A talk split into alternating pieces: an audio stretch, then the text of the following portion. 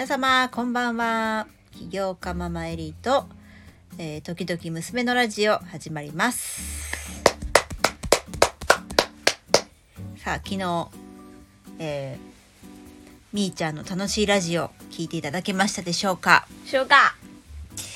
今年の抱負語ったばっかりなんですけれども。ねえー、今日も早速寝坊しておりましたので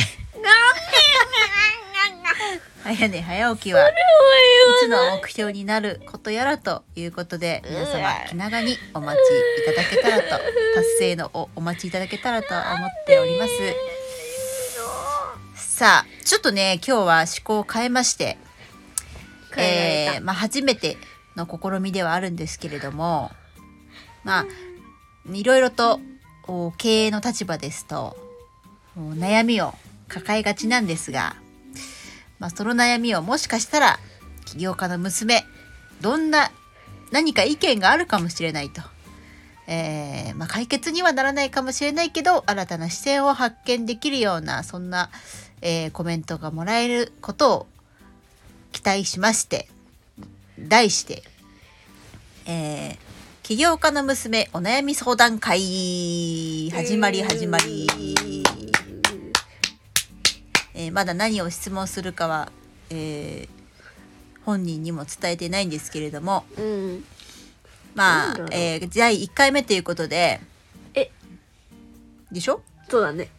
そう。今経営者の方々がいろいろと悩みを抱えがちなことを、えー、純粋な、えー、娘がどう答えるかちょっと聞いてみたいと思います。今ですねやっぱり、うん、コロナですよねコロナの影響で、えー、売り上げが下がってしまったという お店とか会社とかはいっぱいあるわけですよ。しかも値上げ、うん、値上げもあるしね。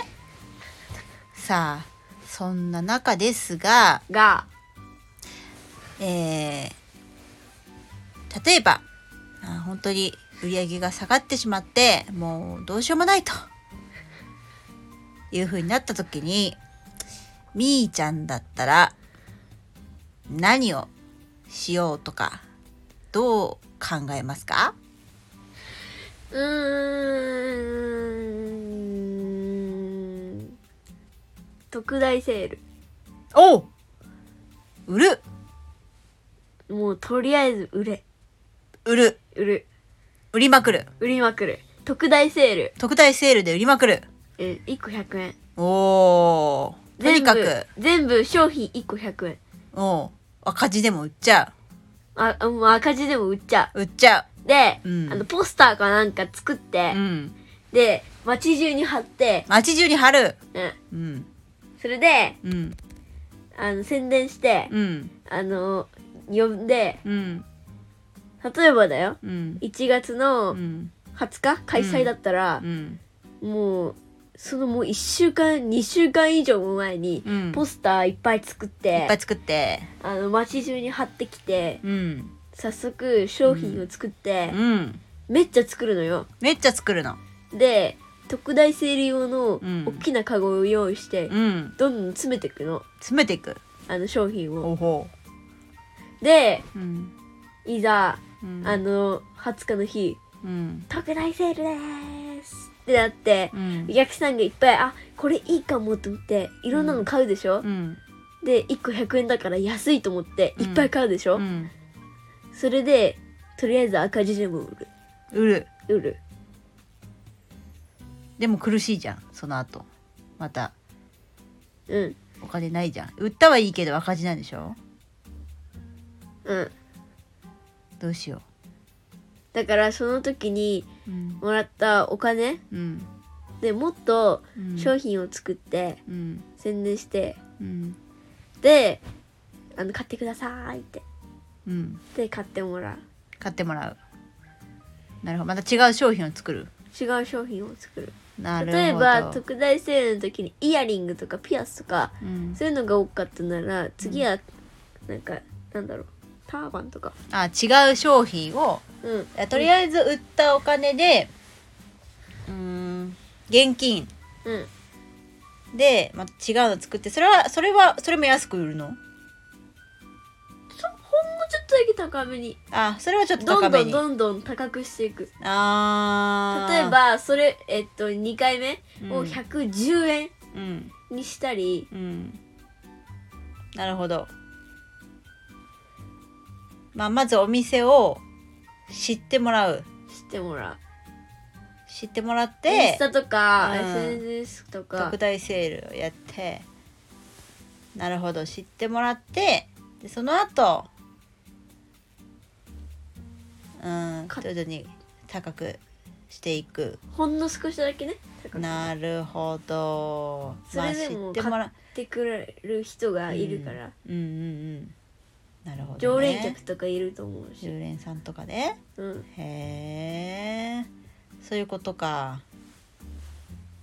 なるほど。一理あるかもしれませんね。